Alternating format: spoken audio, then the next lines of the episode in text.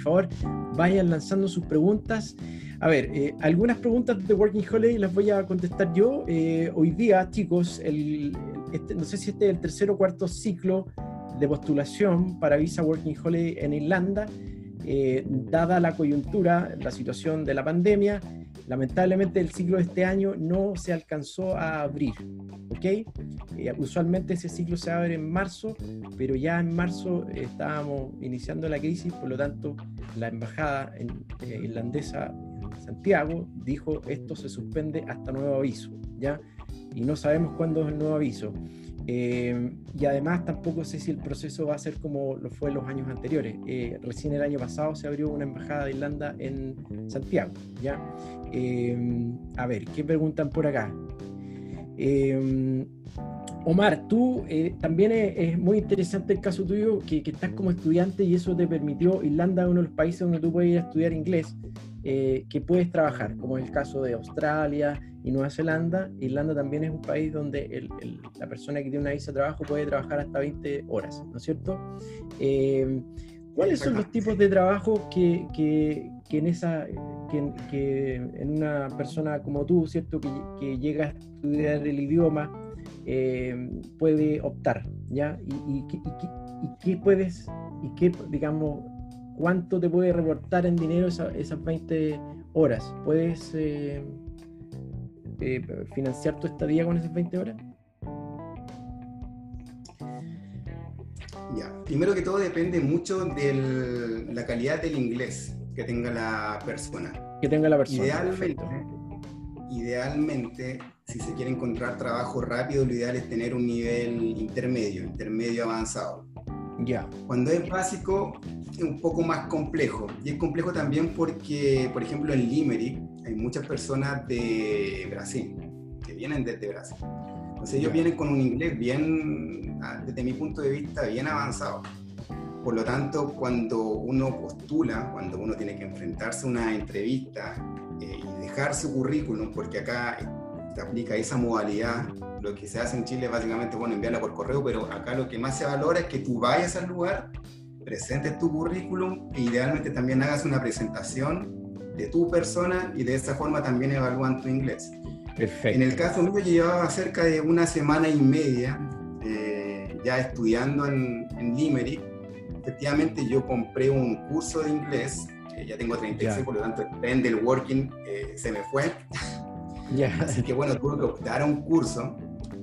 Evalué primero que todo, y como sugerencia también para las personas que ven esta videoconferencia, identificar primero qué ciudad quieren hay personas que, por ejemplo, un lugar tan tranquilo como Limerick, tan apacible, tan pacífico, quizás no les llama la atención y quieren algo más bullicioso y se inclinan por Dublin.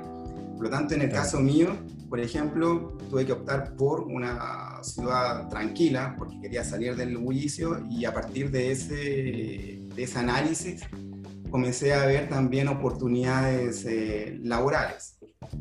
Ya. En ese punto, ya tocando el, el trasfondo de la pregunta, cuando tú contratas o compras un curso eh, inglés, tú optas por una visa que te permite trabajar 20 horas semanales. Recibes 10.10 euros eh, la hora en prácticamente todos los establecimientos. Y yo, bueno, tengo amigos que trabajaron en el sector hotelero, trabajaron en discotecas, en bares, ayudantes de cocina. Ayudantes de cocina es un tema, o kitchen porter, si se lo quieren llamar es eh, una buena alternativa. El punto es que hay que tener eh, mucha rapidez. Eso es completamente requisito para poder trabajar como ayudante de cocina, un poco estresante. Tuve varios amigos brasileños con los cuales compartíamos experiencias laboral acá y me decían, oye, en verdad me tiene ya el empleador, pero Había mucha gente, obviamente, antes del cierre de emergencia. Y, y, hay una gran variedad, aquellos que quizás vengan con un título aquellos que vengan con algún oficio, profesión o oficio, muchas veces quizás no van a poder trabajar en aquello que, que estudiaron o que practicaron en, en, Chile. Por eso que yo decía al principio de esta entrevista que hay que romper esos prejuicios. Yo comencé trabajando en una discoteca y afortunadamente así fue porque eso me permitió también después optar un subsidio del gobierno. Ya. Así que hay oportunidades, pero yo creo que mucho Enrique y la persona que ven ahora esta entrevista, la actitud. Sin actitud es súper complejo, hay que llegar con una carta de presentación a partir de la seguridad, con las habilidades que tú tienes. Eh, yo, bueno, en mi entrevista dije, trabajé en una discoteca cuando estaba estudiando, en mi época universitaria, tengo experiencia haciendo esto, tengo experiencia haciendo esto otro. Si no sabía una palabra en inglés que era una palabra clave, bueno, la ensayaba. Entonces, antes de enfrentar una entrevista laboral, siempre es bueno eh, preparar un discurso en, en, inglés e ir presencialmente y las oportunidades están. Ahora quizás un poco más complejo por este proceso de reapertura, pero ya esperamos de que por lo menos a fines eh, de año o por lo menos el próximo año ya comience a reactivarse la, la economía, pensando en que el Producto Interno Bruto solamente este año va a caer por lo menos, se estima, en un 10%. Y en el segundo trimestre de este año la cesantía llegó a un 22%. Por lo tanto, antes incluso de la pandemia o del cierre de emergencia era de un 4,5%. Bastante bajo en comparación a otros eh, países. Eso, Entonces, hay casi nada. ¿Ah? Un 4% es, prácticamente no hay, es como el desempleo estructural que hay, o sea, es, un, es, un, es una economía muy potente Irlanda desde el punto de vista del mercado laboral. Sí, sí, o sea, el área de servicios comprende el 75%, el industrial casi el 20% y la agricultura es un 5%. Por lo tanto, este es un país que, por, por ejemplo, para aquellos que son eh, ingenieros en informática, es ideal, por ejemplo, Dublin, porque tiene algunas sedes como de Microsoft, eh, Google, Twitter, entonces, si tú tienes un buen nivel de inglés avanzado, puedes optar o postular incluso a alguno de, esos, eh, de esas grandes compañías. Pero claro, y necesitaba ya jugármela apenas llegué acá. Claro. Omar, eh, ¿por qué crees tú, por qué crees tú que en el caso de los estudiantes o de los working holiday, eh, el caso de, por ejemplo, un profesional como el caso tuyo que fue a estudiar a inglés, ¿cierto? Para perfeccionarse, pero que puede trabajar legalmente, eh, o un chico que, eh, una persona que va con Working Holiday, que también puede ser un profesional. ¿Por qué, por qué no puede, eh, en tu visión, desarrollar su profesión? O, o, por qué es muy difícil contratarse en la misma profesión que tenía en Chile? por ejemplo, ¿cuál, cuál sería tu, tu visión a ese respecto? Para que comprendan los chicos, porque es una pregunta muy, muy recurrente en las charlas, eh, es que si puedo trabajar en mi profesión allá, por ejemplo, soy ingeniero comercial, quiero trabajar en ingeniero comercial, o soy kinesiólogo, quiero trabajar de kinesiólogo. Ya, perfecto, entiendo. Yo creo que está directamente relacionada al, nivel de, inglés em, y también, por cierto, desde mi óptica, eh, también hay una preferencia por eh, la mano de obra quizás más local, un, tema básicamente de confianza. Yo creo que para poder venir a trabajar acá, eh, una de las cosas que tiene que crear las personas que están en, Chile es un buen currículum un buen currículum. Acá, de hecho, en, la, en, el instituto donde estudio, nos enseñan a cómo crear un buen currículum desde el punto de vista de establecer bien jerárquicamente cuáles son los puntos más importantes. Por lo tanto, cuando tú en un currículum colocas, bueno, trabajé en tal compañía, tengo tanta experiencia, puedes tener una hoja muy intachable. Sin embargo, al momento de la entrevista, si tu inglés no es completamente óptimo, es muy complejo poder encontrar un trabajo acá. ¿Hay oportunidades? Sí las hay, completamente. Se valora la experiencia en grandes compañías completamente también. El punto es el inglés. El tema del inglés. es clave para poder encontrar trabajo y va a depender exclusivamente de, de, ese punto. Yo también me hice la pregunta de, bueno, ojalá pudiera trabajar de periodista acá, probablemente un poco más fácil, desde el punto de vista de que puedo depender en calidad de freelance. Sin embargo, como en otras empresas, en este caso aquellos que son ingenieros comerciales o que necesitan en este caso de, trabajar en una compañía, el inglés eh, es fundamental y bueno, si tienen un nivel básico o muy débil en inglés, aún con la expertise que tengan en el trabajo en Chile, no es completamente suficiente para poder tomar acá un, un, espacio. Y hago este punto, eh, Enrique, porque, por ejemplo, bueno, yo entrevisté a Pierre, el, llegó acá a Limerick con el propósito de tatuar, muy creativo, tremendamente eh, amistoso también en la interacción con, las personas y conocer otra cultura. Llegó acá a Irlanda y bueno, él postuló algunos estudios acá en, en Irlanda, en Limerick puntualmente, para poder trabajar en algunos estudios de, de tatuaje. Ya. El punto es que más allá de la creatividad que él pudiera tener, lo que le decían es que, bueno, tu inglés es muy débil, ¿cómo vas a entender a los clientes? Claro. Entonces es tremendamente frustrante ese, ese punto, porque claro, tú puedes tener mucho talento y sin embargo la opinión, en este caso, del empleador eh, difiere de lo que tú crees. Y efectivamente, bueno, después Pierre, eh, en el video que hicimos con él, con los polacos que vivo acá, vieron el video, consultaron por su trabajo. Pierre llegó acá, hizo tres tatuajes, a dos polacos, a un irlandés, y finalmente él logró entenderse con los eh, polacos mostrándole los dibujos, entonces trabajó de alguna manera como freelance.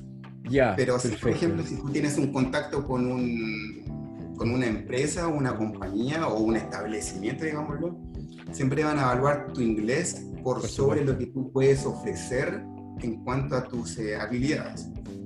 Claro, el tema comunicacional es importantísimo, importantísimo. Yo, yo siempre le digo a los chicos que eso eh, es, clave si es que quieren no solo trabajar en su profesión, sino que eh, dominar el idioma local. En este caso estamos hablando de, Irlanda, que es el inglés, les va a dar siempre más posibilidades en todos los ámbitos, en el ámbito cultural, social, por supuesto el laboral. Entonces, de repente, a lo mejor el primer trabajo es mejorar el inglés todos los días. tú estás ahí inmerso todos los días en el inglés y eso es lo más valioso y hay que tratar, como, como tú lo hacías muy bien, de, exponerse al inglés. Cuando ibas a los bares, conversabas, eh, que es distinto a la sala de clases, ¿no es cierto? Ir y conversar con un nativo y, conecto eso con la pregunta que nos hace Carolina, sea, sobre todo porque el acento irlandés tiene unas particularidades, ¿no es cierto? ¿Qué opinas de eso? Uh, sí. O sea, quien aprende inglés acá, eh, a partir de esta buena pregunta, eh, el que aprende inglés acá eh, comprende cualquier inglés. Con eso digo mucho, porque eh, efectivamente, o sea, cuando uno llega acá a Irlanda, el irlandés habla muy rápido el, el, inglés. La, la, pronunciación resulta un poco confusa. Reconocer las palabras clave de repente es el, la mejor vía como para poder comprender el, contexto del, del diálogo pero es sumamente complejo poder eh, entender el, al irlandés por la rapidez con la cual habla. Es como haciendo la analogía, es como hablamos los chilenos, o sea, hablamos tan rápido, hablamos con tanto modismo. Claro, si tú comparas el español más genuino, eh, resulta muy confuso el, como hablamos los chilenos. Por lo tanto, acá es muy similar muy complejo. Incluso conocí a algunos eh, amigos de Costa Rica que ellos trabajaron en Amazon en, su país, venían ya con un inglés muy intermedio avanzado. Me decían de que acá, por ejemplo, para hacer una pregunta y para que les entendieran en inglés y para ellos entender a su vez la respuesta era súper complicado porque aún con su nivel a veces les complicaba un poco eh, entender el... Entender. Claro, un poco engorroso, un poco confuso el, pero después de un tiempo yo creo que ya te vas acostumbrando. El tema es ejercitarse y exponerse a eso. Sí, sí, afinar un poco el, oído. Uno va perfeccionando, va puliendo el, oído. Yo incluso en Chile tuve un profesor de, Londres, y bueno, una vez ya acá, por lo menos ya después de los seis meses que yo viviendo acá en Limerick, obviamente que uno ya logre identificar las palabras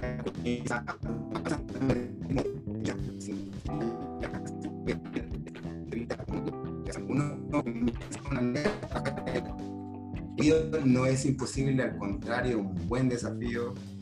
Es un inglés, eh, quizás no es el más puro, pero sí, eh,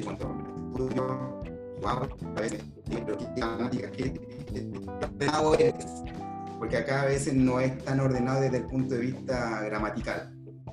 Pero no es eh, imposible, Enrique, aprenderlo, ni, ni, mucho menos. De hecho, ingresar a un bar y justamente como te decía, practicar inglés, hablar con un desconocido es quizás el mejor ejercicio. Sí. no pasas el ridículo. O sea, aquí nadie se ríe de ti porque hables inglés eh, mal, porque generalmente en Chile uno dice, bueno, si hablo inglés en Chile se van a reír, si hago una pregunta, quizás pronuncio mal. No, acá todos eh, venimos a aprender el irlandés sabe y está consciente de que tú vienes con el propósito de aprender su cultura, de su idioma, y hay una suerte de apadrinamiento, en de alguna manera eh, ser súper oferente y deferente en enseñarte eh, cómo comunicarte en, acá Exactamente. así que eso es súper eh, llamativo y súper solidario también de acá de la comunidad. Oye, eh, hay varias preguntas que apuntan a lo mismo, voy a tratar de resumirlas, pero eh, van al tema de la escuela, ¿ya? Eh, si, que cuentes un poquito de las escuelas, cómo elegiste la tuya y si pagaste eso desde Chile o, o contrataste la escuela ya. ¿Cuál es tu experiencia con respecto a eso? Ya, buena pregunta también. La verdad es que, bueno, primero identifiqué la ciudad y luego también eh, identifiqué una escuela que estuviera dentro de mi presupuesto. Acá tú puedes encontrar una escuela de inglés, por ejemplo, lo más económico, por lo que yo he indagado, en 1.700 euros. Tú pagas ese dinero y tienes derecho a estudiar seis meses y tener dos meses eh, de vacaciones para poder viajar o hacer lo que tú quieras. Por 1.700 euros. Claro, 1.700 euros, clases de lunes eh, a viernes, horario diurno o vespertino. Generalmente el, horario diurno es eh, un poco más caro que el vespertino. Generalmente porque tiene mayor demanda, porque los trabajos que hay, por ejemplo, para aquellos que optan por un curso, generalmente los trabajos que tienen son en la tarde pensando en que, por ejemplo, la mayor afluencia de personas que deciden ir, a un bar es entre las 4 hasta las 12 de la noche, por ejemplo. Entonces todos quieren, todos quieren estudiar en la mañana, por eso la mañana es un poco más cara en la escuela. Exactamente. Hay trabajo de día, obviamente, pero bueno, ahí un poquito más, más quizás más complicado. Entonces, uno puede encontrar un instituto efectivamente por 1.700 euros puede ser en Limerick, puede ser quizás en Dublin, que están generalmente en promedio sobre los 2.000 euros, pero por ejemplo en Galway, un instituto quizá de prestigio, puede costar 3.200 euros. Entonces, yo por ejemplo en el análisis que hago, eh, muchas veces creo que el inglés se aprende en, la calle, en el contacto con la gente, eh, frecuentando un bar, o haciendo también incluso de, un irlandés. Yo tengo amigos ya irlandeses, con ellos a veces chateo por, por Facebook, practico la gramática escrita o también oral. Entonces, claro, yo digo, bueno, ¿para qué voy a invertir quizás tanto en un curso que valga, no sé, 3.000 euros? Bueno, en, realidad la metodología prácticamente va a ser la misma. Quizás lo que diferencia a los institutos es la calidad de los profesores y también en algunos puntos el libro que se utilice, si es actualizado o no. Así que yo creo que el análisis, en este caso, cada persona lo tiene que hacer a partir primero del presupuesto eh, que tiene. Yo les sugiero que si quieren de alguna manera o tienen un presupuesto agotado, frecuenten uno quizás más económico para que no tengan quizás tanta fuga de capitales y de alguna manera sí o sí van a aprender el inglés eh, tanto en el instituto como también en el lugar de trabajo que, que tengan o las amistades eh, que, que, hagan acá en, en Irlanda. Claro. Insisto, la gente muy amistosa, muy eh, sociable, no son grupos cerrados desde el punto de vista en, en, segmentar, muy por el contrario, son muy inclusivos.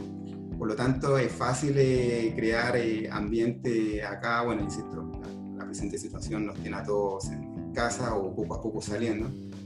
Así que sí, pueden encontrar institutos muy variados. Acá en Limerick por lo menos hay ocho institutos.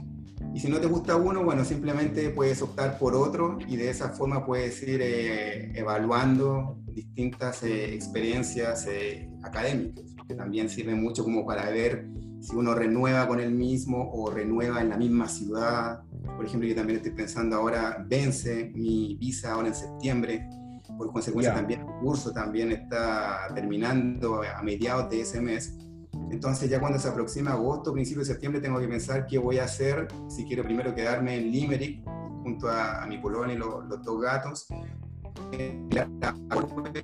me llamó mucho la atención, pero claro, los institutos son eh, un poco más caros, como te decía, uno de 3.200 euros, de repente, sobre todo en estas condiciones de no saber si hay tanta estabilidad laboral, no sé si sea tan conveniente, entonces hay que hacer un, un análisis bien, bien exhaustivo en cuanto a, a la contingencia, claro. Yo recomiendo mucho leer lo que las noticias de, de Irlanda y bueno, también eh, podemos dar mi correo para si acaso tienen alguna pregunta, también encantado la respondo sobre cómo avanza el tema de Rafael.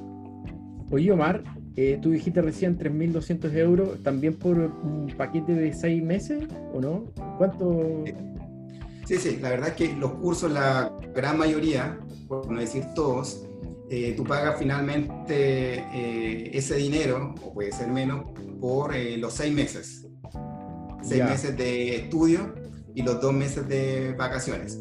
Una vez que se acaba ese periodo, tú tienes que obligatoriamente eh, renovar, en este caso, tu, tu, estadía acá a través de la compra de, un curso.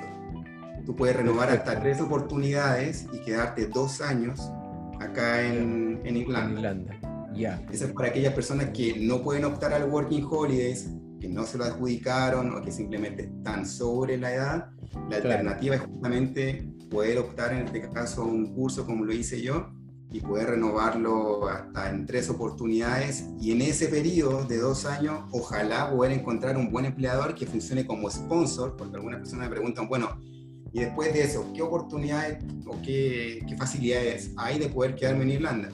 Depende mucho del, del, empleador en este caso, de que funcione como un sponsor. A los chicos de Galway les pasó justamente eso, venían así por un año, pero dejaron una buena impronta y el empleador hace los trámites, paga tu extensión de la visa, pero con la condición de que tú tienes que trabajar para él los dos, tres o cuatro años que tú vas a permanecer en Irlanda. Si tú, por ejemplo, decides renunciar al trabajo después de que el empleador haya hecho la extensión de la visa, el empleador te quita la, de alguna manera ese amparo, porque finalmente él paga por ti eh, todo lo que significa la tramitación y documentación. Por lo tanto, ahí son dos años que tú tienes como para mostrar lo mejor de ti y también saber si te encanta o no el, país, si tú quieres hacer vida.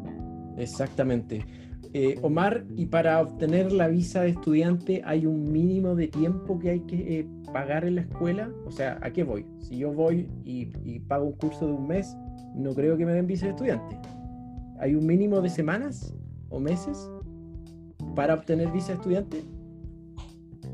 Mira, yo por ejemplo, bueno, compré el curso, por cierto, en, Santiago, hice la transferencia desde Santiago, el banco por el cual hice la transferencia me cobró una comisión, así que también ahí tenía un gasto extra. Perfecto. Pero claro, efectivamente, cuando uno ya llega acá, eh, tú tienes que hacer el trámite por lo menos, idealmente, antes de tres meses para poder de alguna manera luego extender tu estadía acá. Obviamente que ese trámite se hace inmediatamente cuando tú llegas acá, se demora un mes la tramitación de la visa cuando tú vas a la oficina de inmigración.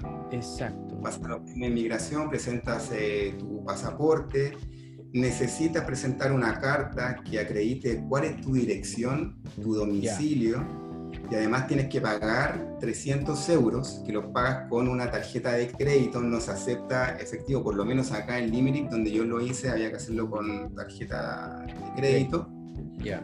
Claro, y se demora tres semanas en poder eh, tramitarse, en este caso tu visa. Obviamente que hay un margen de tres meses, no hay un control exhaustivo de que tú lo tienes que hacer, eso queda a conciencia de uno que una vez que uno llega acá pueda en este caso ya eh, comenzar a tramitar todo lo que es la documentación, también está lo que es el PPS number, que es una guía que también lo sugiero que lleguen eh, a obtener hay algunas condiciones que muchas veces se piden, que por ejemplo ya estés trabajando para tú poder obtener ese número y el empleador lo que hace es que con ese número deposita dinero. muchas de las escuelas acá también tienen convenios con los bancos. Por ejemplo, yo llegué al instituto y tenía convenio con un banco, entonces, bueno, una vez que saqué la visa, puedo optar también a abrir la cuenta bancaria. En algunos eh, institutos depende del tipo de convenio. En este caso, por ejemplo, el costo mío es cero en el banco en el cual yo estoy. Y cuando empecé a trabajar, inmediatamente con la documentación del empleador que te da una carta, tú vas con esa carta a Intreo, en este caso a la oficina social, presentas la carta además del pasaporte y también una acreditación de tu dirección y de esa forma te dan el PPS number que se puede reservar ahora online, aunque yo recomiendo que lo hagan presencialmente, más directo, es más eh, rápido, más rápido y es mucho más eh, expedito. Oye, Omar, y cuando tú estás trabajando y percibes un ingreso, eh, el empleador retiene, hay que pagar un impuesto, ¿no? me, imagino, ¿no? ¿El empleador retiene ese impuesto? Ya, ¿y ese impuesto lo puedes recuperar después? Efectivamente, acá en Irlanda se paga un impuesto que en realidad es una parte de tu sueldo que se retiene. Por ejemplo, si tú ganas 10.10, puede que se te retengan por cada hora 2 euros ese dinero de alguna u otra forma retorna a ti en el tiempo que tú consideres eh, idóneo y también depende cómo lo tramites eh, tú. Por ejemplo, en el caso mío, eh, no me cobraron impuestos, alcancé a trabajar dos meses y medio, no me descontaron nada. A una amiga que es de México, que también trabajó en su primer trabajo, tampoco le hicieron los descuentos, que son los taxes. Entonces, eh, depende muchas veces, en este caso, del, empleador o si es tu primer o segundo trabajo. Pero el descuento generalmente son unos 2 o 3 euros y generalmente ese dinero nunca se pierde, siempre eh, vuelve a ti una vez que tú haces los trámites en la oficina, en este caso en Revenue, que haces un trámite online, te dan una contraseña, un nombre de usuario, en este caso tú ingresas los datos de la empresa y de esa forma de alguna manera tú subes la información para poder mantener actualizado, en este caso, eh, tu hoja laboral. Ya, perfecto. O sea, lo puedes recuperar después. Oye, em, a ver, iba anotando hartas cosas, más lo que... A ver, em, hablemos del tema de las mascotas, porque eso es, eh, en los últimos años, es una pregunta que aparece más. Eh, chicos que quieren viajar con sus mascotas, ya sea working holiday, working holiday o a estudiar. ¿Cuál fue tu experiencia? ¿Cierto? Tú mencionas que estás también allá con unas gatitas, unos gatos, ¿cierto? Sí, sí, son machos, son dos, Simón y Pascual. Ya. ¿Cómo, ¿Cómo, es eso? Cuéntale a alguien que quiere viajar con su gato eh, o con su perro, ¿cómo fue tu experiencia y, y cómo ha sido para, para los gatos? Eh, este nuevo lugar. Sí, fue toda una, una, aventura. La verdad es que yo, bueno, llegué el 10 de enero, mi polola llegó el 20 de febrero. Ella finalmente trajo a, a los gatos. ¿Ya? Y el trámite quizás más complejo es cómo sacarlos de Chile. De Chile, porque exigen todo un trámite, una documentación, que por ejemplo en el caso de los gatos no, no, no se exigían, por ejemplo, las inyecciones, la triple pelina en este caso, anotar en cada hoja eh, los controles que tenían eh, los gatos. Por lo tanto, hay una documentación que se tiene que de alguna manera completar. Tengo el proceso, aquellos que necesiten ayuda al respecto los puedo orientar a través de una respuesta que les puedo dar por correo electrónico. Y pensábamos junto a Claudia, mi polola, que el ingreso iba a ser mucho más complicado en el, en el aeropuerto, porque ella lo que hizo fue llegar a Francia luego llegó a Gran Bretaña a través del Eurotúnel y posteriormente vía ferry a Irlanda. Y en este caso, ella particularmente, o lo que hicimos más bien, porque el costo fue en conjunto, por los dos gatos, para que más o menos se hagan una idea, tuvimos que pagar como mil euros. Mil euros para poder contratar, en este caso, una agencia que es externa a la aerolínea que finalmente Claudia para poder eh, trasladar los gatos. Y esa aerolínea se preocupó en este caso justamente de la acomodación de las mascotas, del traslado desde el punto de vista de la documentación, porque tú el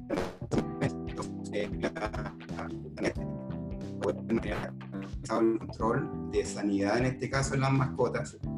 Y ellos, por ejemplo, en la agencia que nosotros contratamos, que nos ofreció y nos dio un servicio muy bueno, eh, se preocuparon de todo el tema logístico. Es decir, por ejemplo, mi polola se quedó en un hotel en Francia, que era, es un hotel que permite el descanso, en este caso, de animales. Por lo tanto, hay una logística desde el punto de vista de ubicar un lugar donde se pueda hospedar la persona, el dueño de los animales y también, por cierto, las mascotas.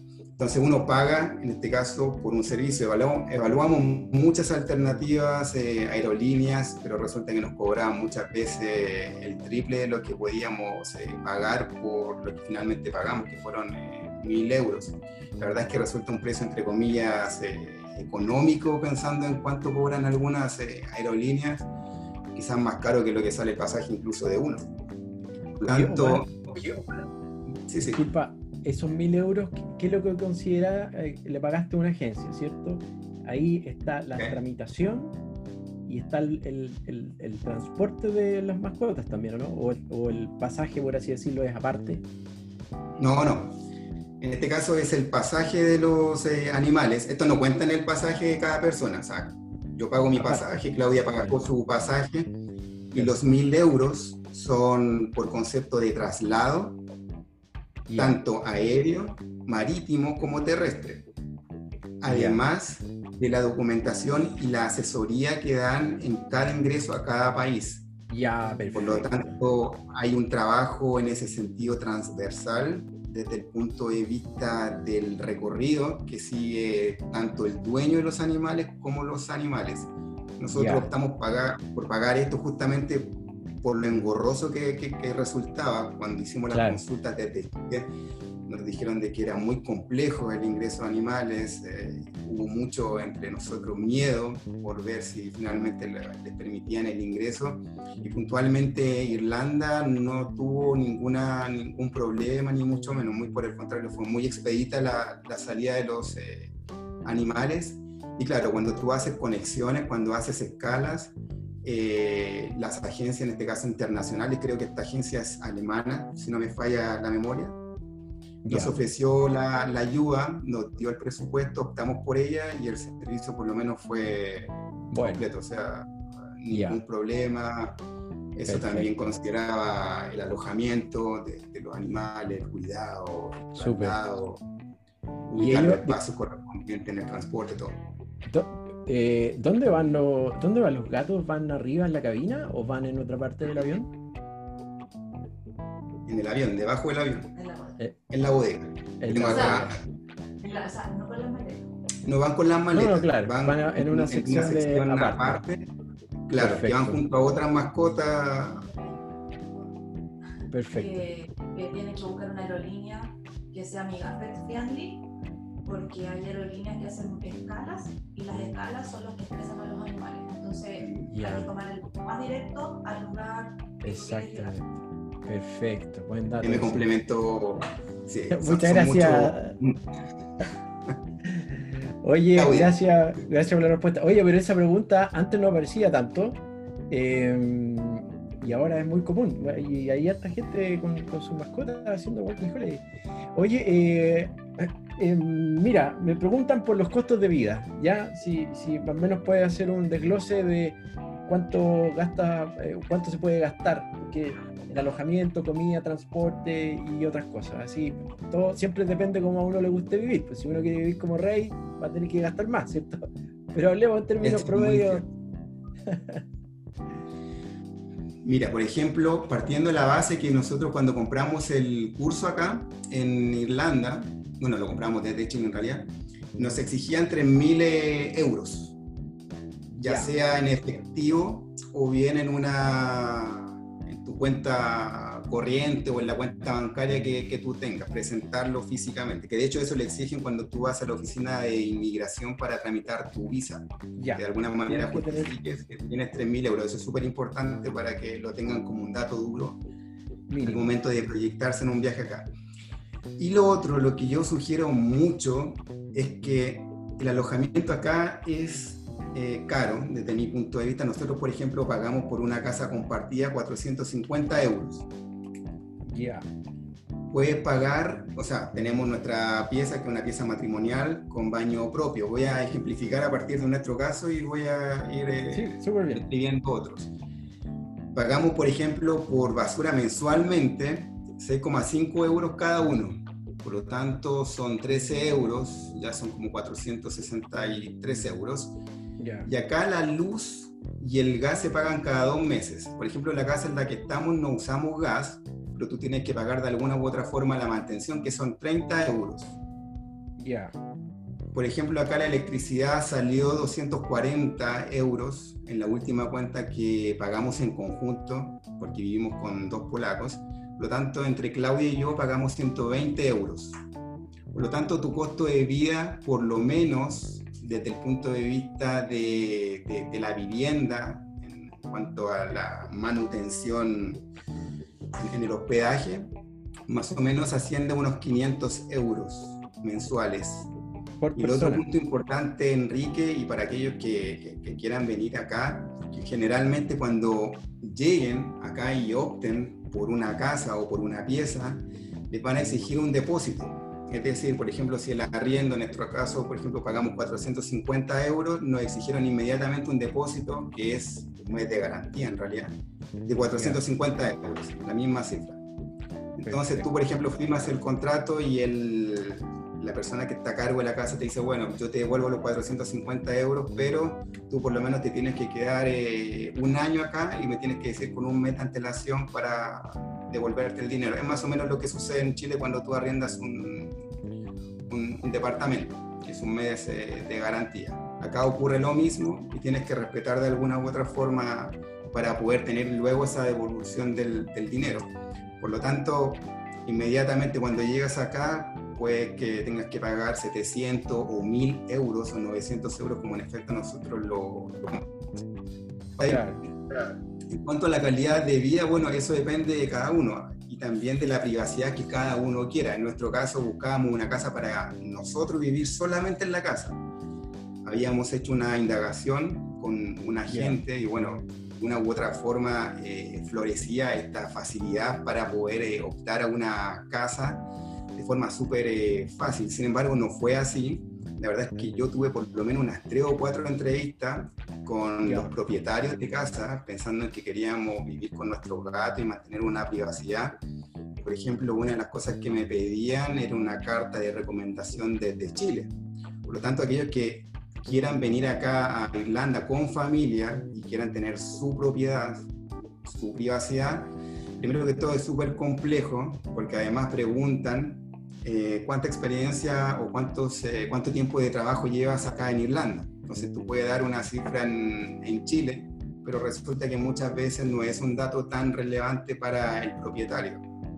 Siempre se valora mucho cuánto tú llevas trabajando acá o cuánto tú, tú llevas viviendo acá en, en Irlanda. Por lo tanto, hay que hacer una carta de recomendación o pedírsela a la persona eh, en este caso el propietario que tengan, si están algunos arrendando allá en Chile, pedirle la carta, traducirla al inglés y presentarla en este caso tanto para arrendar una casa o bien eh, una casa completa o bien incluso compartirla en algunas casas compartidas. Igual se exige una carta de recomendación para mostrar de alguna manera si tú tienes una conducta intachable en la, en la convivencia. Así que tan, tan fácil no es. Y también depende de lo que tú busques. busques. Por ejemplo, en Dublin tú puedes pagar 350 euros por una pieza, pero son dos camarotes, es decir, cuatro personas duermen en la misma pieza, muchas veces no tienen un baño eh, en el dormitorio, por lo tanto tú tienes que compartir el baño con quizás otros cuatro chicos, en total ocho, y pagas 350 y más o menos las cuentas en cuanto a, que pagas por la basura, la electricidad son quizás un poco menores porque son más personas viviendo en el, domicilio. Entonces ahí depende mucho de la, de la, flexibilidad de la persona. Si quieres más privacidad, si no quieres, si puedes compartir, si tienes un grado de tolerancia con compartir la pieza. bueno, ahí ya son otros detalles también los que ingresan. ¿Eso es, eso es mensual? Eso es mensual. Mensual, mensual. O sea, puede ir, puede ir de, de 4.50 a, a 3.50, bueno, de 3.50 para arriba. 350 es lo más económico que yo he visto entre las ciudades que he visitado y también por la experiencia que otros chicos me comentan de Galway, Cork y Dublin. Yo les recomiendo también a los chicos que ahora están sintonizando la videoconferencia, es que además de decidir en qué ciudad quieren estar, es que ingresen a las páginas en, que hay en Facebook. Por ejemplo, hay una página en Facebook que se llama Ren en Limerick, en inglés. También hay una en Dublin, hay una en Galway, hay en Cork. Entonces, hagan una indagación, hagan un recorrido, evalúen, hay fotografías, se publican muchas fotografías sobre, bueno, la calidad, en este caso, el dormitorio. Y pueden también sacar una fotografía a distancia de más o menos cómo es eh, vivir. Y yo creo que también depende mucho de la flexibilidad mental que, que tenga bueno, todos tenemos de alguna manera hábitos distintos, eh, desde la limpieza hasta, bueno, cuánto, cada cuánto tiempo lavamos nuestra ropa. Son detalles, son súper importantes porque cuando tú vives con otras personas tienes que de alguna manera respetar los tiempos, es coordinarte. Un programa bien, bien intenso, no es tan a la ligera como quizás se, se ve. Quizás en un principio sí, es una aventura, pero en la aventura tú también aprendes a convivir con otras culturas. O sea, nosotros acá estamos con dos polacos, eh, claramente hay algunos aspectos que son muy distintos. Y, bueno, uno aprende y también intenta transmitir eh, los hábitos propios. Oye, y en relación a la alimentación, ¿cuánto en promedio gastas tú a la semana o al mes la verdad es que eso es muy relativo, pero una canasta semanal, por ejemplo, en, alimentos, no sobrepasa por lo menos en nuestro bolsillo si quisiéramos excluir, por ejemplo, lo que significa brebaje, por ejemplo, vino o cerveza, no sobrepasa los 30 euros, 25, 30 euros. Es eso solo, puedes encontrar... Perdón, solo, ¿eso sería solo alimentación a la semana para una persona? Puede ser para una, incluso para dos, dependiendo de cómo tú maximices también eh, la comida en la cocina. En el caso nuestro, por ejemplo, más o menos gastamos semanalmente unos 50, 60 euros en, comida. La verdad es que los precios muchas veces son mucho más económicos acá en, en, Irlanda en comparación a Chile en cuanto a los supermercados. También hay supermercados que son mucho más caros en comparación a otros obviamente que uno se inclina por eh, los lugares más eh, económicos y en el mejor de los casos puede gastar semanalmente 50, 50 euros. Perfecto. El brebaje probablemente es lo que más de alguna manera aumenta el, el, costo. Por ejemplo, una botella de vino, bueno, uno dice ya 12 euros, 14 euros o 10 euros, te sube de 40 quizás a 50. O una cerveza una pinta, de repente te sale un euro y medio. Y si te quieres ahorrar eso, bueno, la comida, pero por ejemplo la verdura, lo que son los lácteos, em, la carne, un buen trozo de carne, si por ejemplo quieres hacer una, una parrilla, por lo menos te sale unos 6 euros, 7 euros, no es una cifra descabellada, o aquellos que son vegetarianos, también, o sea, un kilo de, de, zanahoria, un euro y medio, dos euros incluso, 1.500, 1.000 pesos, y tú haces la conversión no, no, está, no, está, no es tan caro. Eh, y, transporte cuánto tienes que destinar en promedio? ¿Hay un sistema de tarjetas? ¿Cómo funciona? ¿Cómo te mueves dentro de la ciudad? Sí, cuando tú estudias inglés, tú puedes optar a una tarjeta, que es la Lipcar. El pasaje, si tú no tienes la tarjeta, que es una tarjeta estudiantil, vale 2 euros eh, con 40 céntimos. Y si tú tienes la Lipcar, vale 1 euro con 30, si no me falla la, la memoria. Eso es igual hay una rebaja considerable. Eso es un viaje dentro de la ciudad. Sí. O sea, acá el transporte de alguna u otra forma sí es un poco caro. Si lo comparamos por los trayectos, por ejemplo, nosotros tomamos el bus para ir al instituto y es un viaje que no demora más de 10 minutos. Entonces, sí, allí tenemos un, un poco una fuga, se podría decir, económica considerable. Entonces, de repente hemos pensado en comprar un auto, que de hecho ese es otro punto importante, Enrique. ¿Ya? Acá tú puedes encontrar un auto en 800 euros o en 1000 euros, como en efecto en algún momento se nos anunció cuando estábamos en Chile. Dijimos, ya, fantástico, podemos comprar un auto, podemos viajar, incluso vivir fuera de Limerick y arrendar una casa por 800 euros, que se puede, en efecto se puede. Sin embargo, cuando llegué acá e intenté comprar eh, el auto, que venía ya con un presupuesto destinado a eso, ¿Ya? me encontré con la sorpresa, ya hay la indagación en terreno, de que tú tienes que ¿Ya? pagar por lo menos un seguro mínimo de 4.000 euros. ¿Por qué, pagan, ¿Por qué se paga esta suma? Porque de alguna manera se desconoce o se ignora la experiencia que tú puedas tener en Chile sobre la conducción. Tú partes Ah, ¿eh? cero acá en Irlanda, entonces tú de alguna manera eres potencialmente un riesgo cuando tú llegas a un país que, por, porque por ejemplo, tú tienes que manejar eh, del otro lado por la izquierda en la carretera, ya significa Ya. un cambio cultural vial importante. Exacto. Por lo tanto, eh, hay un grado ahí de, de cobro, por ejemplo, de 4.000, 5.000 euros, incluso. Eso Entonces, cuesta por ejemplo, el seguro. Eh, eh, carísimo, sí, o sea, yo eh, eso me sea- mucho cuando llegué acá, porque dije, ya, o sea, independiente que uno tenga la plata, pagar 5.000 euros, que son como unos 5 millones de pesos, como, pucha, Claro. en un año es demasiado, muy, muy chocante. Exacto. Es tres- cuatro veces el auto, puede ser. Claro, resulta incongruente, totalmente asimétrica la, Exacto, la relación. Ya, o sea, descartado Exacto. mejor. Ya, por ahí alguien preguntaba Sí. si podía andar en bicicleta dentro de la ciudad. Sí, completamente. De hecho, es la mejor alternativa. Aquellos que puedan eh, o les gusta andar en bicicleta, yo creo que es la mejor forma de trasladarse. Y una bicicleta acá, usada, 100 euros, 150 euros, continuamente uno puede ver eh, ofertas de bicicleta, personas que están, bueno, dejan el país y, bueno, deciden vender su bicicleta. Así que es la mejor forma. Hay una cultura vial en el transporte de bicicleta bastante fuerte, muy bien eh, orientada en cuanto a la delimitación de las vías, eh, las ciclovías en este caso.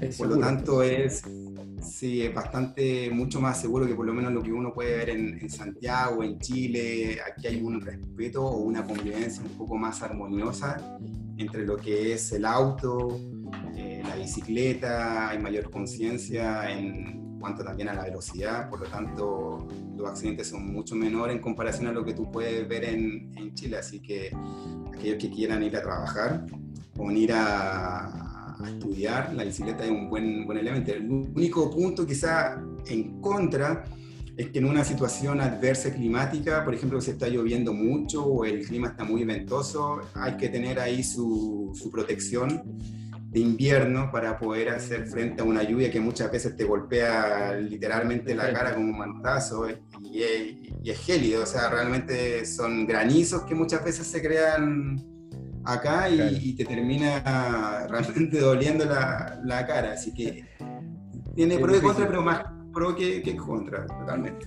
Oye, Omar, así entre suma y resta, si yo quisiera ir a estudiar inglés o, o estar como working holiday, me voy a consumir solo en estar ahí y comer y trasladarme aproximadamente entre 900 y 1000 euros. ¿Está bien esa?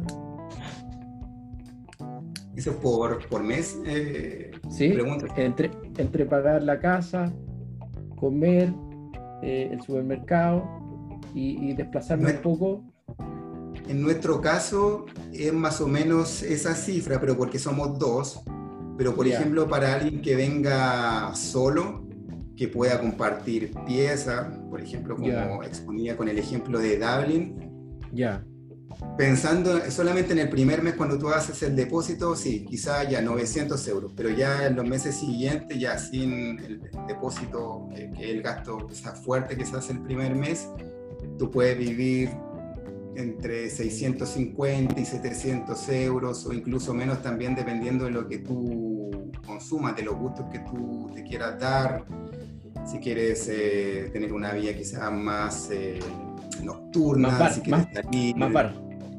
Exacto, si quieres comer afuera, obviamente que tu, tu, tu costo va a ser mucho más amplio. En este caso nosotros maximizamos mucho lo que es la, la cocina, nos gusta preparar nuestra comida acá, entonces Eso Claro, es lo más, es lo más supermercado. económico. Oye, entonces raya para la suma para responder varias preguntas ahí. Eh, en el caso de un estudiante que puede trabajar 40 horas, más o menos, al- no, 20 horas a la semana, a 10 dólares la hora, o sea, estamos hablando eh, que esa persona más o menos no va a ganar quizás más de 900 e- eh, euros, 800 euros, ¿no es cierto? En el mes. Ya, o sea, no, no, se, no, se, puede pensar vivir solamente con trabajar 20 horas. Mire, yo tengo una amiga que es mexicana, hace poco dejó el país porque, bueno, su papá tiene una enfermedad y tuvo que partir hacia allá y ella encontró dos trabajos. Trabajaba como dama en un hotel y trabajaba en la discoteca donde éramos compañeros de trabajo. Por lo tanto, tenía dos trabajos y el punto, quizás, claro, cuando tú vienes con una visa, en este caso para estudiar, es que cuando trabajas por 20 horas, muchas veces eh, tú cumples turno, no significa que trabajes los 5 días. Por ejemplo, a ella la llamaban para trabajar los lunes, miércoles o viernes. Por lo tanto, si tú haces la suma, son unos 60 euros por día, 70 u 80 en el mejor de los casos pero no, claro, no te da quizás para poder eh, tener Pagar, sobre los 1.400 con un trabajo. En el caso mío, por ejemplo, en la discoteca también cumplíamos turnos, era un turno de rotación, por lo tanto a veces me tocaba trabajar los lunes, otras veces me tocaba trabajar dos veces a la semana, tres veces a la semana. Por lo tanto, no hay, no, en mi caso por lo menos en mi experiencia no tenía esa estabilidad que sí te la puede dar quizá en el caso que tú vengas eh, ya con un contrato de trabajo desde Chile con una empresa eh, grande, digámoslo, o estable, porque efectivamente ahí cambian las condiciones y es un sponsor, en este caso la compañía la que de alguna manera te va a pagar ya algo mucho más estable. Claro. En el caso mío, bueno, era más variable. Claro. Mira, eso es importante aclararlo porque generalmente eh, las visas de estudiantes que permiten trabajar eh, limitan las horas porque entienden que el objetivo de esa persona es estudiar, no es trabajar. Eh, y el trabajo a veces se permite como un complemento al, a los fondos que se supone que el estudiante tiene, digamos. es importante aclararlo para que nadie, digamos, tome la decisión de decir, ya, no, tengo total, allá me arreglo con 20 horas a la semana, no, pues es difícil, Hay que, es un complemento, ¿cierto? A, los fondos que uno tiene. Oye, eh, bueno, eso eh, yo creo que hemos hecho la mayoría de las preguntas. Otra pregunta que me hablaban de la salud. Eh, tú tienes un seguro, la visa te exige un seguro. ¿Qué pasa si tú te pasa algo? ¿Tienes derecho a salud pública? ¿Cómo opera ese tema? En este caso, cuando tú contratas un curso, pagas por estudiar acá, el instituto te da un seguro de salud. En nuestro caso, por lo menos, quizás no, no cubre un gran eh, porcentaje. Si no me falla la memoria, son creo que como unos 300 eh, euros y es en el servicio público. Ya, Por lo tanto, claro, o sea, ojalá no, pero si tú tienes un accidente, de alguna manera te cubre una parte, el seguro de salud te lo exigen, es una condición para poder tú también optar a la, a la visa y quedarte en el país eh, durante los ocho meses. Y ciertamente, bueno, si es de gravedad, evidentemente que uno tiene que eh, de alguna manera complementar, el, en este caso, la cobertura del, del, seguro. Cada escuela tiene un seguro distinto y también depende mucho de lo que tú pagues por el curso. Quizás mientras menos pagues, probablemente recibes un curso que te cubre, o sea, perdón, un, un seguro que te cubre menos. Entonces va variando. En el nuestro creo que, insisto, creo que es de como 300 eh, euros. La verdad es que ni siquiera se nos ha pasado por la mente, ojalá tener algún problema de, de salud acá, afortunadamente no. Así que mm, sí, de una, Hay que tener una que Perfecto. Oye, em, bueno, creo que hemos contestado casi todo lo que los chicos han preguntado. Em, oye, ¿por qué es tan famoso el Temple Bar en, en Dublin? ¿Es porque es icónico? Ese debe ser un lugar. Todos van ahí. El de Dublin fue creado en 1845 y es un bar eh, icónico pensando en, en la cantidad de, de, música en vivo que, que, logra uno poder disfrutar en ese, en ese lugar. La verdad es que encontrar un espacio allí es súper complejo. Eh, desde la antigüedad que siempre ha sido frecuentado, incluso funcionó como un espacio eh, clandestino eh, en medio de las preparaciones revolucionarias para la independencia de Irlanda por lo tanto ya tenía o tiene más bien un carácter histórico desde ese punto de vista. Y claro, en la zona obedece justamente a Temple Bar, ese rojo que vimos, ese local, es el Temple Bar Pub, como para diferenciarlo. Y todo el sector que está, el sector bohemio, digámoslo, de Dublin, se identifica o se nombra Temple Bar. Por lo tanto, es muy común ver distintos bares o pubs con el nombre, el nombre Temple Bar, que bueno, obedece a William Temple. Ya que fue justamente un, personaje histórico dentro, dentro de Irlanda y que heredó esos terrenos y que de alguna manera luego su hijo y su nieto empezaron a trabajar en el sector eh, comercial y principalmente en el aspecto bohemio. Por lo tanto, él, le responde al apellido en este caso de, William Temple. Pero sí, es muy conocido, es muy, Creo que para buscar una cerveza te demoras como una media hora. Yo cuando fui con, mi amigo Brasil, le dije, ya, te, encargo la cámara y voy a meterme allá a la barra a ver si puedo lograr eh, dos cervezas. Creo que me demoré como 20 minutos de ida entre esquivando a la gente, porque están todos eh, súper encendidos, obviamente, por, por el alcohol esquivando las copas y después regresé después de unos 20 o 15 minutos tratando de mantener el, equilibrio ahí con, con la Lleno de gente. ¿Y cuánto vale una, una, pinta de cerveza ahí en el Temple Bar? Más o menos uno en horario peak, unos 7 euros. 6, 7 euros, pero créeme que lo vale, ¿eh? lo vale por la música en vivo, por eh, la sintonía, la sinergia que hay entre la performance de, los bailarines, o sea, en este caso de los cantantes, y de la gente que está frecuentando el, local. Así que quien vaya a Dublin tiene que ir a Temple Bar, se puede comer también, hay sándwich, hay pizzas, eh, se puede comer productos eh, marinos, eh, salmón ahumado incluso las ostras irlandesas se lavan, entre comillas, con cerveza Guinness, por lo tanto también hay una preparación, eh, una gastronomía bien acuciosa en el uso de los ingredientes y cómo lo maximizan a partir de la identidad cultural que, que siente el irlandés. Así que al paladar no falla, créeme que, que, no falla y en el ámbito del, del brebaje. Oye, ya para ir resumiendo, voy a resumir aquí tres preguntas. Eh, una es eh, en relación, eh, bueno, tú, tú contrataste eh, la escuela directamente, directamente a, Irlanda, ¿no es cierto? Ya. Sí, yo contraté. ¿Preferiste hacer eso en vez de hablar con una agencia Sí, yo lo hice por comodidad, yo reconozco que lo hice por comodidad e incluso yo pagué creo que 600 euros por quedarme en la residencia, en la residencia bueno, eh, tengo un mes viviendo en la residencia, pago 600 eh, euros y en ese mes puedo encontrar eh, casa, ojalá, fácilmente. Lo cual en realidad no fue tan así, fue súper complejo porque acá, por ejemplo, muchos propietarios nos decían que no aceptaban gatos, básicamente porque muchos de los espacios que tú arriendas están ya amoblados. Entonces también hay un cuidado por parte del propietario de su, de su mobiliario.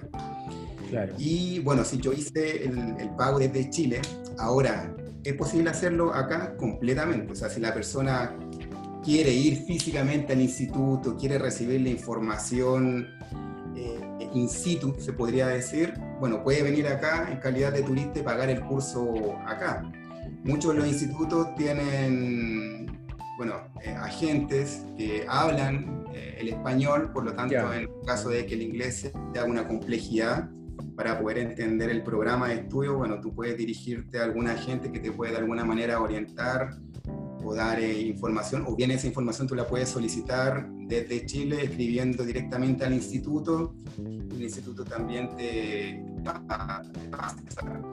claro, más allá del instituto también el tema de la ciudad, insisto, yo creo que la, geografía influye mucho, el gusto geográfico influye mucho en, la elección eh, final y lo que tú buscas finalmente. Yo, por ejemplo, ahora vivo en un sector residencial muy tranquilo, fuera del centro, y hay personas que deciden estar más en el centro para evitar tomar bus. Entonces tú también tienes que evaluar en tu logística Exactamente. qué quieres, que quede cerca del instituto del...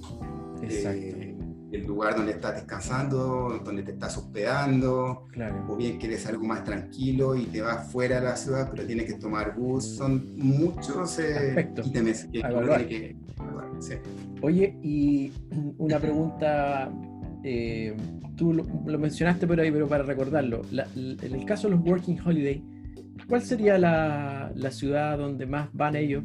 Eh, ¿O tú recomendarías Dublin o Galway? Creo que esas eran las dos que tú mencionabas. Mira, creo que lo más eh, popular por Working Holiday es Dublin.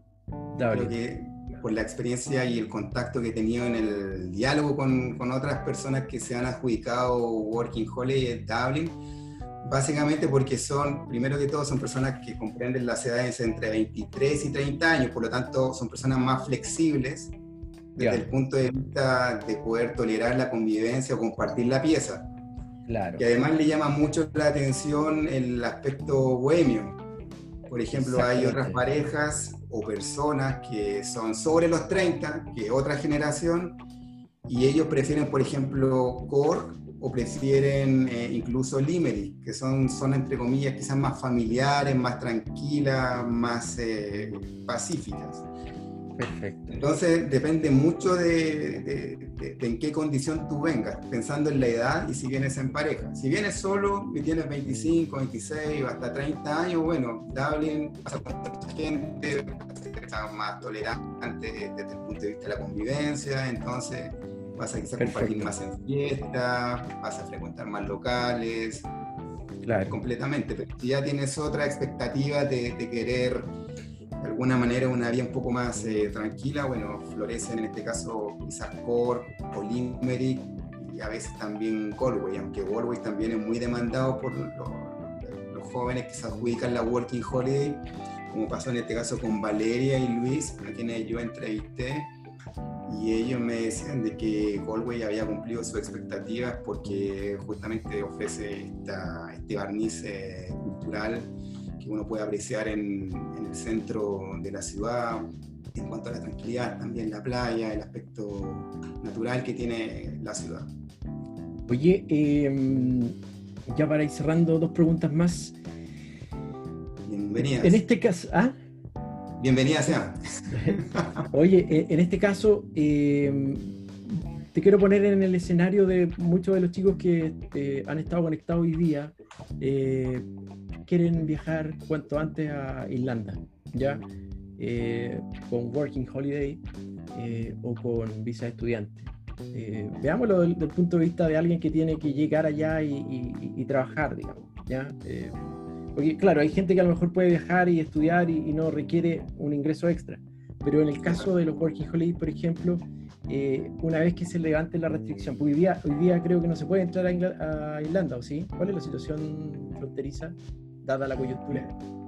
La verdad es que sí se puede ingresar a Irlanda, sin embargo hay un control mucho más eh, focalizado y exhaustivo con algunas naciones que por ejemplo están con números eh, alarmantes ya. en cuanto al número de contagios y personas fallecidas por el COVID-19. Y sin duda que Chile es un país que, bueno, está dentro, o gran parte en realidad, de América Latina, pensando en, en Brasil y otros países, por lo tanto, si bien pueden ingresar, pero por ejemplo, dentro de las eh, condiciones que están actualmente, una es que tú tienes que llenar un formulario y tienes que cumplir una cuarentena de 14 días, es un auto aislamiento y no, no significa de que exista un control presencial, por ejemplo, de, de, que te vayan a visitar a la casa si efectivamente lo estás cumpliendo. Queda mucha conciencia cívica, de que tú lo haga, conciencia sanitaria y social de que tú cumplas en ese aspecto. El punto es que, claro, tú puedes viajar ahora a Irlanda, si, así lo quieres, efectivamente dentro de los países europeos que quizás menos eh, restricciones o control tan fuerte tiene, pero por otro lado, yo siempre digo, bueno, eh, van a venir y se van a encontrar con una, un país que poco a poco se está reabriendo en todo ámbito, en el laboral, en el comercial. El 20 de julio van a comenzar a operar ya definitivamente los pubs, pero se va a permitir, por ejemplo, un máximo de 50 eh, personas en el interior. Perdón, 100 personas en el, en el interior, rectifico ese, ese, dato, y 500 personas en el, en el exterior.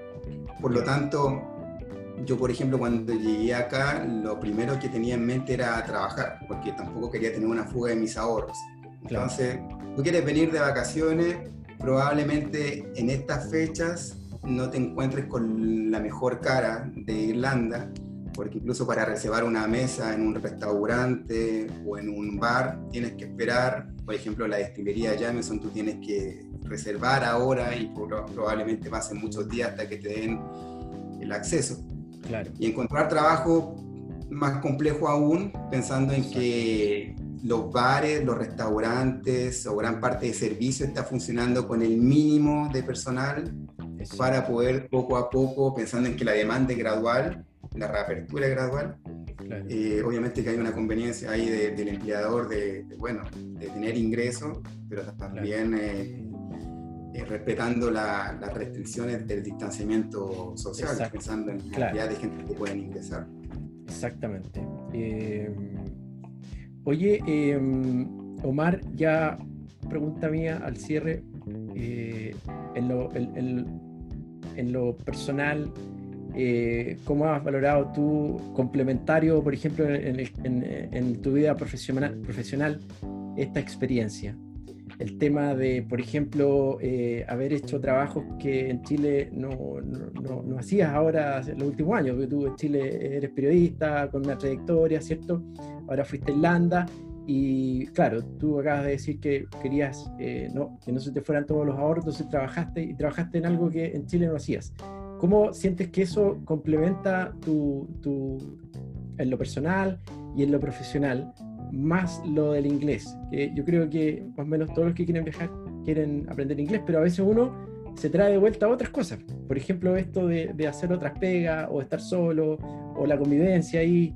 Eh, ¿Qué nos puede dar como mensaje final con, con la experiencia que tú has tenido?